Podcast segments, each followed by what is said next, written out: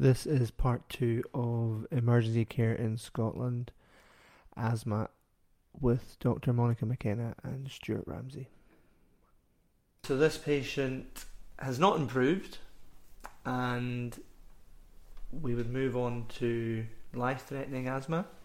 So, I think if I had a patient with moderate, mild to moderate asthma exacerbation, and they hadn't improved, they would definitely be going to resus. There would be no question about it. Yeah, yeah, we would usually. And then, if we're looking to define life-threatening asthma, so there's a list here. Any one of the following in a patient with severe asthma, so an altered level of consciousness. So why would you have that? Um, so a few reasons it might be because you are hypotensive and you're not perfusing your brain. So why would you be hypotensive? So that's low blood pressure. Yeah, so it could be because you're septic. You've got septicemia alongside an asthma exacerbation. You know, you've got a bacterial infection that's caused Okay. you to have an asthma attack.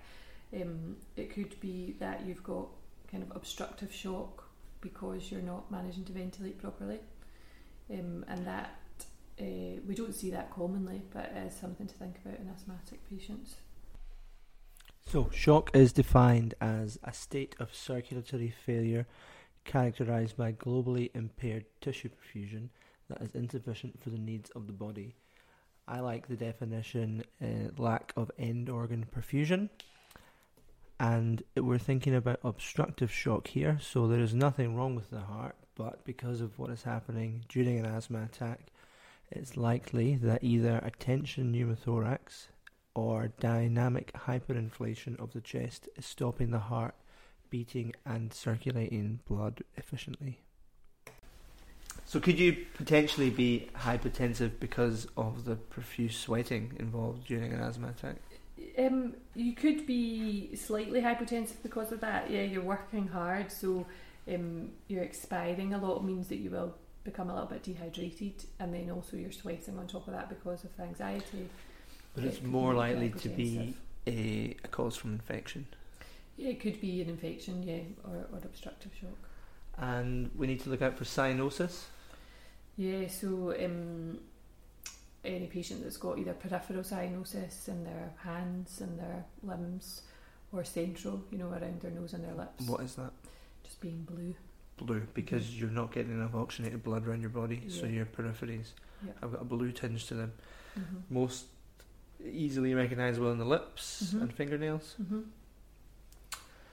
Um, this is quite an important one. So, a silent chest.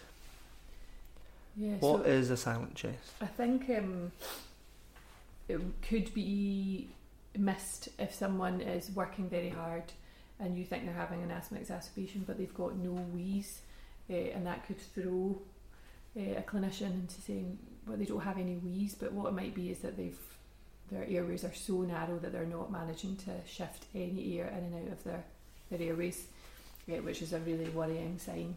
So if you're not hearing anything at all, then you want to be thinking that this patient is really sick. So, rather than you've listened to the chest and you're expecting to hear a wheeze, but you don't hear anything, Mm-hmm.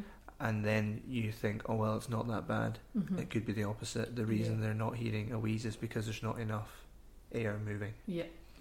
Because I've definitely had asthma patients and COPD patients who have sounded okay, and then I've given them a nebulizer, and then they've started to sound dreadful, Yeah. and they look much worse. Yeah. And that's because you've opened up the airways so you can see the work of breathing now.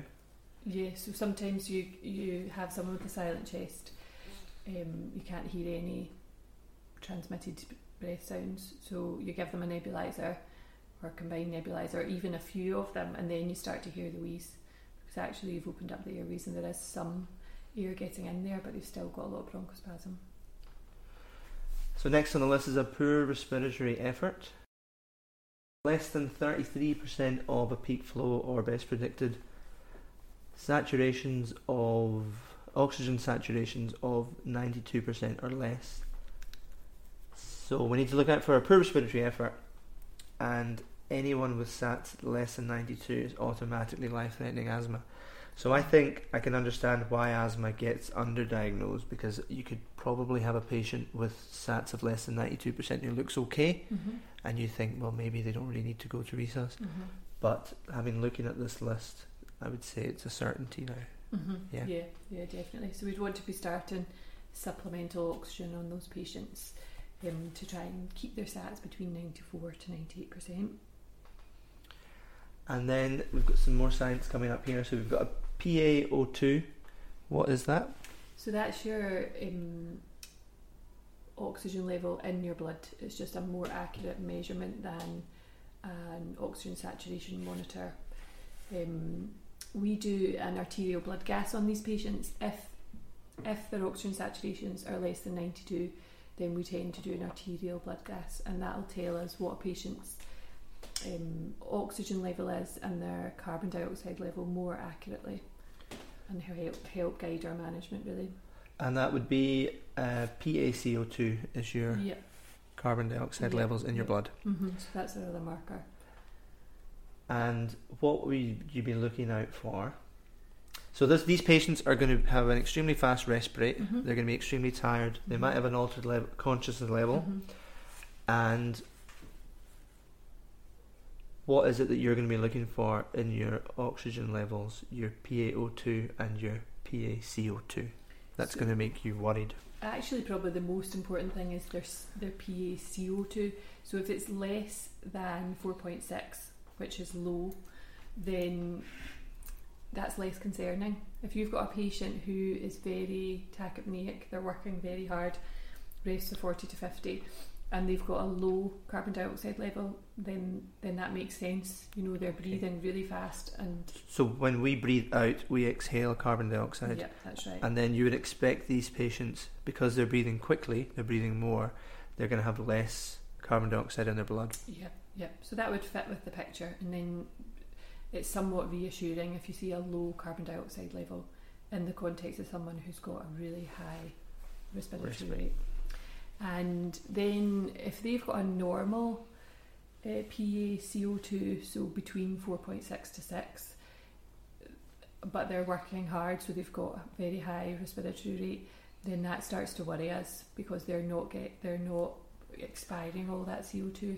It's actually starting to build up in their blood, uh, and indicates that they're not ventilating properly. So when I've seen people having severe asthma attacks, they can breathe in okay, but breathing out is the problem. So it looks like it's very difficult for them to exhale.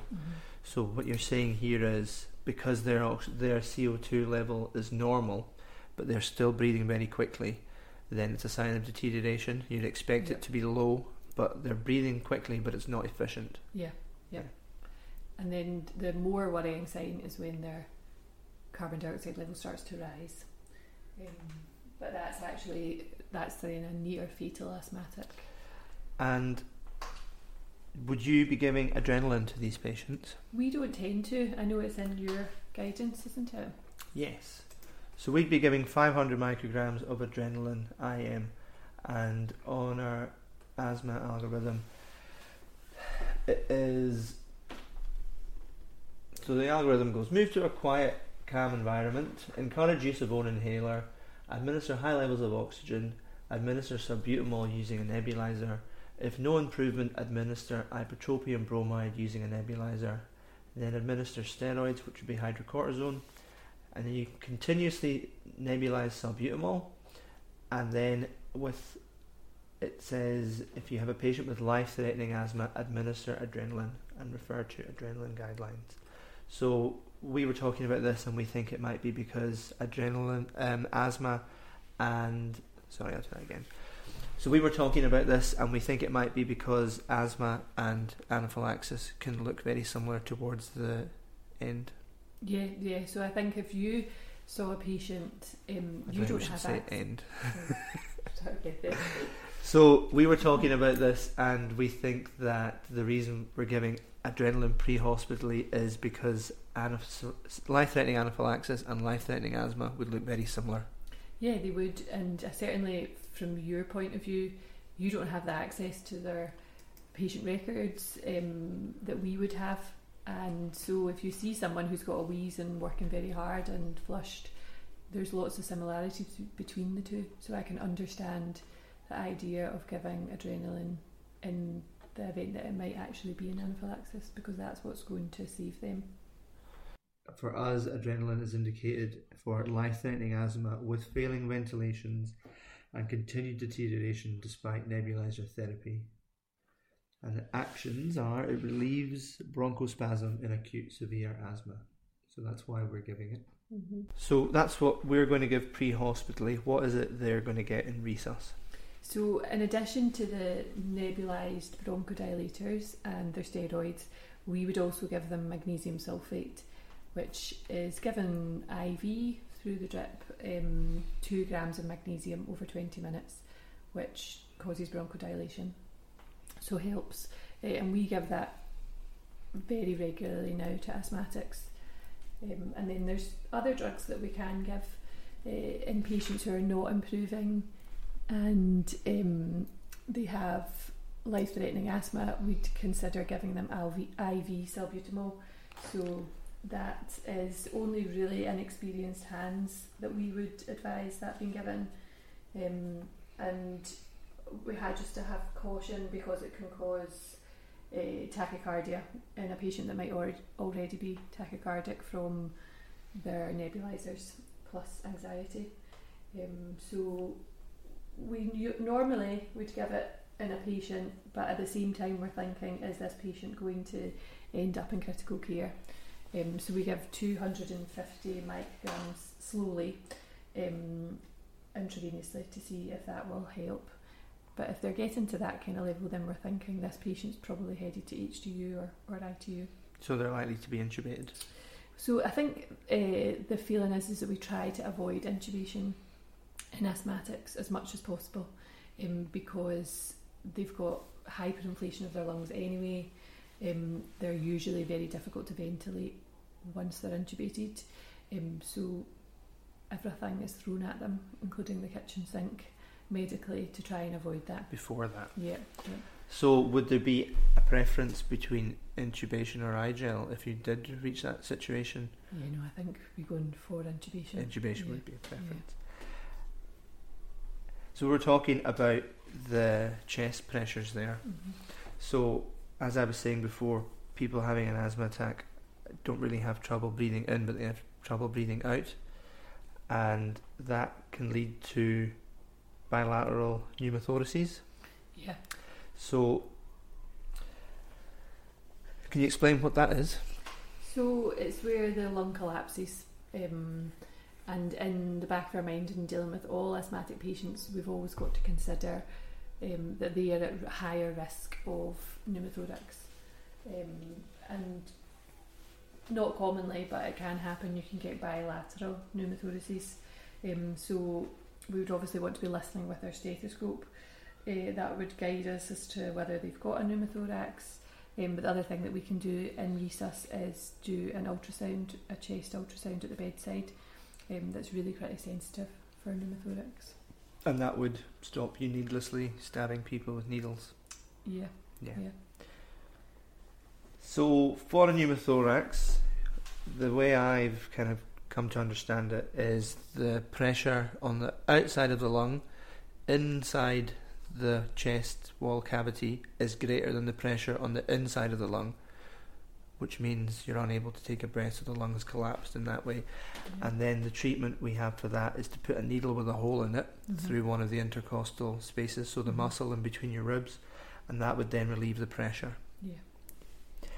And if we're talking about near fatal asthma, so to define that on the JRCALC, it would say raised PaCO2 and or requiring mechanical ventilation with raised inflation pressures. So that's basically what we were talking about there. Yeah. And if there was no improvement of this, then unfortunately we're probably going to progress into a cardiac arrest situation. Yep. And we're going to be dealing with our four H's and four T's. So mm-hmm. the main problem is going to be hypoxia. Mm-hmm. And hopefully, if we address the pneumothoraces and we're giving all these drugs, it's going to enable the body to breathe as it was before, and then it's going to reverse the cause. So during CPR, there's one thing we have to look out for, and that is because of the raised inflation pressures, during CPR, we're going to manually decompress the chest by Mhm. putting pressure on the rib cage, Mhm. trying to expel some of the air that's trapped in the chest cavity. Yep, yep. And what sometimes happens is that the tube is disconnected and that the patient's not ventilated for a few seconds and then pressure is put on the chest just to relieve that gas trapping. And would you need to do that if you had decompressed the chest with a needle?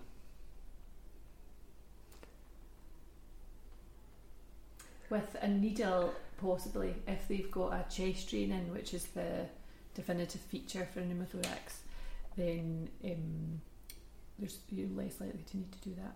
Okay. Excellent. Um, I think the causes of cardiac arrest in asthmatic patients are either that they've got severe bronchospasm and mucus plugging, which causes asphyxia, or they've got an, a cardiac arrhythmia because of the hypoxia. so, what is a mucus plug? Mucus stuck in an airway, So, your spit, basically. Yeah, basically. hmm And I had a situation with a quite a young girl. I think she was about five, and she was having an asthma attack for a couple of days by the sounds of it, and her parents didn't really notice. hmm And she was quite unwell, but I took her as a standby, hmm and her numbers were quite good, so they asked if we could take her up to the main department, not straight into resus. And on the way into resus, I think one of her lungs collapsed and she stopped breathing, hmm um, and that was most likely a bit of mucus blocking. hmm Would it have been the whole lung or just a portion of the lung? Is that enough to collapse it or to stop breathing? Um, I don't honestly know. It's it's usually in a, a larger airway that you would get mucus plugging, um, and then that means they're just not getting any air in at all. Uh, Plus, their airways are already very narrowed, and then you've blocked it off with a bit of snot, basically. So it's not just an issue by itself; it's the whole The combination. combination of, the of two, it. And then, as you said, obviously the other cause of a cardiac arrest in an asthmatic would be your pneumothoraces. And what kind of when see when you say arrhythmia, so we're talking about the heart. And what kind of arrhythmia would you expect the heart to go into during Could be any of them. any? Yeah. So why would that be? Uh, Is- well, sometimes it's the actual drugs that we've given a patient, which could uh, be ca- causing the arrhythmia. So we're giving patients drugs that have the potential to actually cause an arrhythmia themselves. And an arrhythmia is Uh, abnormal heart rhythm, okay. um, which there's lots of different kinds of, but there are some which are fatal if not treated. And could hypoxia by itself cause a arrhythmia? Yes. Yeah. Yeah. Okay, so we've treated these patients the best we can. hmm Um, we've had someone who's in triage. We know what's going to happen with them. hmm What's going to happen with your patients who have had acute severe asthma? hmm Are they going to get admitted, or how long should they be expect to be in A and E for? hmm Um, they will most certainly be admitted to a respiratory ward or medical ward. Um, if they were a moderate asthma um, and had had either an inhaler or one nebulizer and not required any further, then they could go home with a, a kind of asthma plan, um, and that might be something that they already have agreed with their respiratory physician, uh, but tends to be just general common sense. Do you have an inhaler at home? And if they don't, then we give them one to go home with. Um, give them steroids for a few days, oral steroids to go home with, and possibly antibiotics if that's required. And then just a discussion with the patient about what to look out for in case of deterioration to come back to A and E. Um, and if not, if they remain stable, then to try and see their GP or their practice nurse, whoever deals with their asthma, in the next few days. So that was mild to moderate asthma, Yep. and then what's likely to happen with our acute severe asthma patients? Yeah, they'll be admitted normally to a ward, uh, and they might end up on regular nebulizers. So every kind of four to six hours, regular combined nebs. So how long would they expect to be in hospital for? Uh, It depends. It depends how quickly they respond. Uh, it might just be 24 hours. It might be longer than that. Um, the patients that have got acute severe asthma who um, are requiring lots of interventions, then they would tend to have other investigations done, a chest X-ray, some bloods, um, and be monitored pretty closely. And life threatening and near fatal? So ideally to a critical care bed, um, either HDU or ITU, uh, and they don't necessarily get intubated. They try and avoid that as much as possible, but it's just that we want to keep a very close eye on these patients. So you want a, a high care area where they've got you know one to one nursing. They're very unwell. Yes. And if we think about your relationship to the ambulance service, so we would probably speak directly in resus, Yep. and the only other way you were going to communicate is via PRF. Mm-hmm. So if I bring in a patient with moderate asthma and I'm going to give him to a triage nurse, Mhm. he's not going to need to see a doctor immediately, Mm-hmm. but they might deteriorate, Mm-hmm. and then later on you might read my PRF. Yeah. So it's um, probably the most useful uh, bit of information that we have in all of our paperwork is the patient's PRF. Um, and in some departments, there's a box where they sit, so the junior doctors are encouraged if they can't find the PRF, they have to go on the hunt for it because you really shouldn't be seeing a patient without uh, trying to understand what the circumstances were that brought them in. So, who called the ambulance, who was at home, what the home situation was like, um, and what the patient was like when they were initially assessed. Because that patient might look absolutely fine in front of them in a cubicle and their numbers might absolutely plumb normal.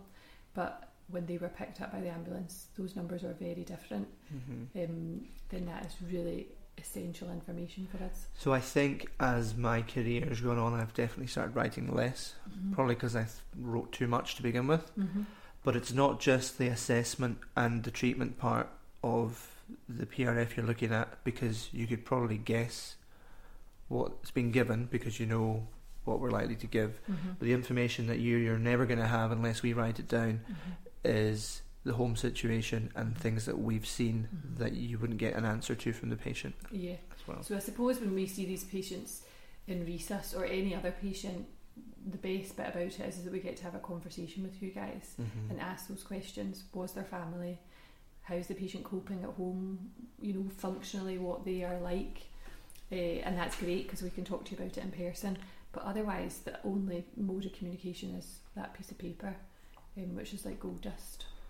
And it would be really beneficial to put an next of kin's phone number on that as well. Yeah, absolutely, and especially during COVID, that has been so helpful, especially in an unwell patient, and we want to speak to their family as soon as possible.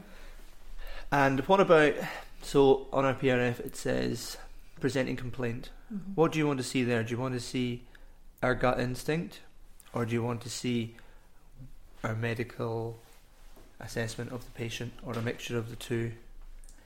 Um, a mixture of the two, probably, because I think if I saw you in resus with a patient, you'd say, "Well, this is what medically I think's wrong with them," but probably you're also going to tell me. My, my instinct, yeah, this is what I've written on the piece of paper. My instinct is this is what's going on with the patient, and I bet that your instincts are, are right a lot of the time. So for my PRF, I fill in sets of obs, and in the additional comments, I like to use an SBAR Mm-hmm. because I think it flows a bit better. Mm-hmm. and my brain works a bit better chronologically. So I'll do situation, Yep. background, assessment, and then recommendations. And in the background, that's when I write home was a mess, Mm-hmm. X, Y, Z, and then I'll just carry on. And the recommendations, I'll say I think this is what was wrong. I've given this, Mm-hmm. and it could have been that, and then get laughed at later on. No, definitely not. So what about handover and resus? Mm-hmm. How do you like to receive them? Yeah, I don't know if I'm if you're with me on this. I definitely like the handoff approach, Yeah. which is that has developed pretty well during my career. And at the start, it was a bit of a Yeah. A, jumble. So that is everyone arrives in resus. If the patient's well enough Mhm. to sit on the ambulance trolley, they sit there. Nobody moves anything or unties any seatbelts, Yeah. and then we give a handover. And it's not just to the receiving doctor; it's to the whole team. Yeah, definitely. So um, you can stand wherever you want. Obviously, I find if people stand at the end of the bed, then they end up just talking to me, Right. and the nurses are itching to get that observation monitor on or to Okay. are distracted by other things. So I that's interesting because I Mhm. started so that would be standing at the foot of the patient. Mhm. So I stand at the foot of the patient so I can speak to you Mhm. and I can look at the patient and then I do a kind of head to toe what I've done Mhm. if I've missed anything. Yeah. But then also I could do that from the head and then I've got to speak to you across people and it's more likely to That's stop true. them doing things that annoy you Yeah. and we can all listen together. Yeah, because I think um, it's just to make sure the whole team gets the same story, uh, because otherwise, you know, and sometimes uh, the doctors are just as bad for it, are distracted by something else and miss that wee nugget of information Yeah. that said, oh no, actually this patient, you know, isn't using any of their walking aids, or there was no food in the house whatsoever, or it was absolutely freezing, and um, that then kind of influences what happens to that patient, whether they're like, yeah, whether they're going to go home back to that situation or if they're going to stay. Yeah. And what about do you like receiving a handover in any format? Like and we use Atmist for trauma. I try and use SBAR for my handovers and resus that aren't Mhm. trauma. Mm-hmm. But I think what I've realised is when you're in the back of the ambulance and you've got your crewmate comes to help you take your patient away, if you just let them get the patient ready and just make sure you've got five minutes that you've gone over what you're going to say in your head. Mm-hmm. If the patient's conscious and you're having a conversation with them, I always try and explain what resus is going to look like, why Mhm. there's going to be so many people there, Yep. and then I'll tell them the handover. Mm-hmm. And nine times out of ten, if I've got something wrong, they're going to tell me I've got something wrong. The patient. The patient will tell Yeah, me. So I'll say, Your name's Dave and you're 52. And they'll be like, My name's Joe and I'm 48. and then we'll call them Dave for the rest of Yeah. the. or, and then I'll come, I'll say, have you, like, have you, just history taking. So if you say they've got history of this, they go, No, I've not had Mhm. that. Or Mhm. they go, Yeah, I've also had three heart attacks in the last 2 Mhm. weeks. Mm-hmm. And you go, You didn't tell me that at the beginning. Yeah. But then it just gives you a little practice run. Mm-hmm. And then it means you have said it once before you go into resus. Yeah, yeah. And then it makes things a lot easier. Yeah, it's good. I like that. I don't think I have any preferred way of the handover being given, and I think that's probably why there's a million other ways that people are trying to come up with. Because some people like Atmist, some people like SBAR. I heard something that was quite pertinent, and Mhm. it's your handover should be a tweet, not a Facebook status. So, do you I think sometimes there's too much information in handovers? Um, no, no, not necessarily. I think the initial handover with the whole team, uh, you're probably best to keep it short and sweet. Um, but what is really good is actually when you guys come back in, So, your chat we kind of caught up with what we think the situation is, and then and then I say, oh, I can't remember what you said about that, and also what was it like on his feet. Uh, those those informal handovers are So, the social history is very important. Yeah, you're getting that, aren't you? Eh, I think, especially in COVID times, relatives have not been allowed in the department. Um, patients have become more frail, you know, can't tell us all the pertinent information. And sometimes, if a patient is extremely unwell, life threateningly, then we have to make decisions about realistic medicine and, and how much treatment this patient is going to need and whether it's right to give them all that treatment. So, a ceiling on a treatment of Yeah. somebody with comorbidities and maybe are elderly. Yeah, yeah. So that's becoming much more commonplace in medicine. And you need.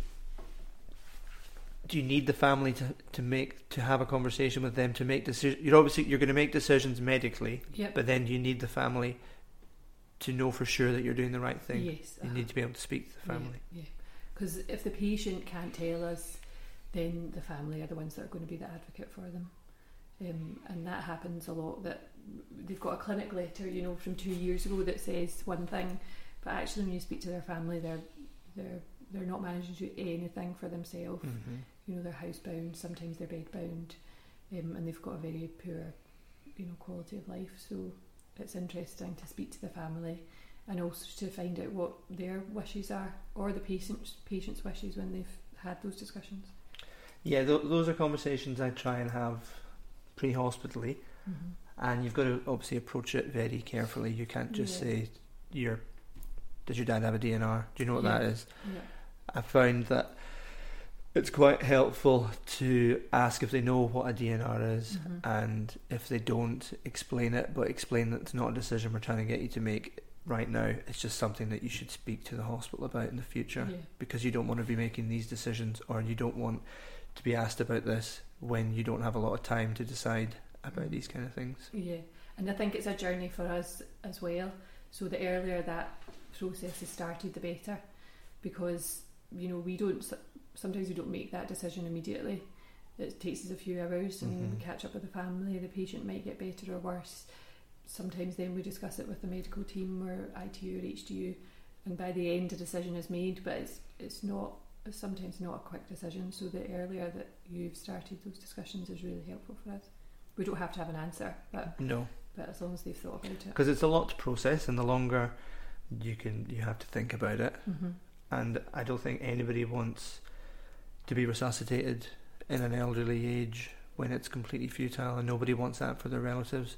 So it's only, I think it's only a good thing to be Mhm. speaking to patients and their families about this, Mm-hmm. but yeah. not, hopefully, not in a way that's going to upset them. Yeah, Right, I think we'll leave it at that. great. Well, thank you very much for that. thank you. It's a pleasure.